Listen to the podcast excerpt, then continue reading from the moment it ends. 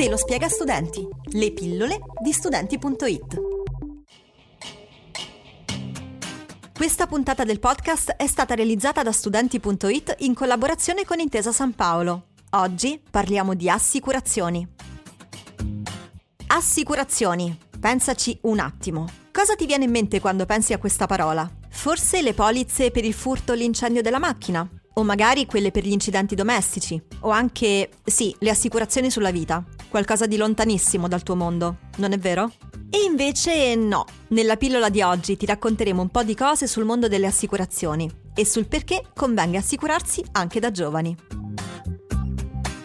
Innanzitutto, che cos'è un'assicurazione? Sostanzialmente è un contratto che si stipula fra un ente e un assicurato, appunto. E chi sono queste due figure? Beh, l'ente è quello che si impegna a risarcire l'assicurato nel caso in cui subisca un danno. Quest'ultimo naturalmente paga una quota annuale al primo per attivare il risarcimento. Troppo complicato? Ok, ok, facciamo un esempio pratico. Diciamo che hai deciso di andare in vacanza a Parigi con i tuoi amici, ma il biglietto aereo non è rimborsabile. Cosa fai? Ma no, non rinunci al biglietto, attivi un'assicurazione. Così, se per qualsiasi motivo il volo dovesse essere cancellato o tu non potessi partire, i soldi del biglietto ti verrebbero comunque restituiti. Ora ti chiederai, sì, ma quanto costa? Beh, eh, dipende dall'assicurazione. Più la copertura per danno è alta, più la cifra che dovrai pagare per ottenerla sarà elevata. Ad esempio, in questo caso il biglietto aereo potrebbe costare 100 euro e l'assicurazione 5. Ovviamente ti converrebbe sicuramente attivarla. Nel caso in cui non potessi partire per qualsiasi motivo, infatti, i 100 euro del biglietto ti verrebbero completamente rimborsati e spenderesti solo i 5 euro di assicurazione. Ma perché dovresti assicurarti? Beh, perché potresti averne bisogno. Potrebbero, non so, rubarti la bici o il motorino.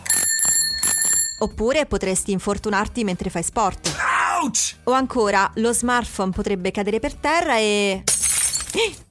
Lo schermo finirà in mille pezzi. Ecco, in tutti questi casi un'assicurazione ti risolverebbe un sacco di problemi. E ora veniamo a quello che ci interessa, ovvero la pratica. Come si stipula una polizza?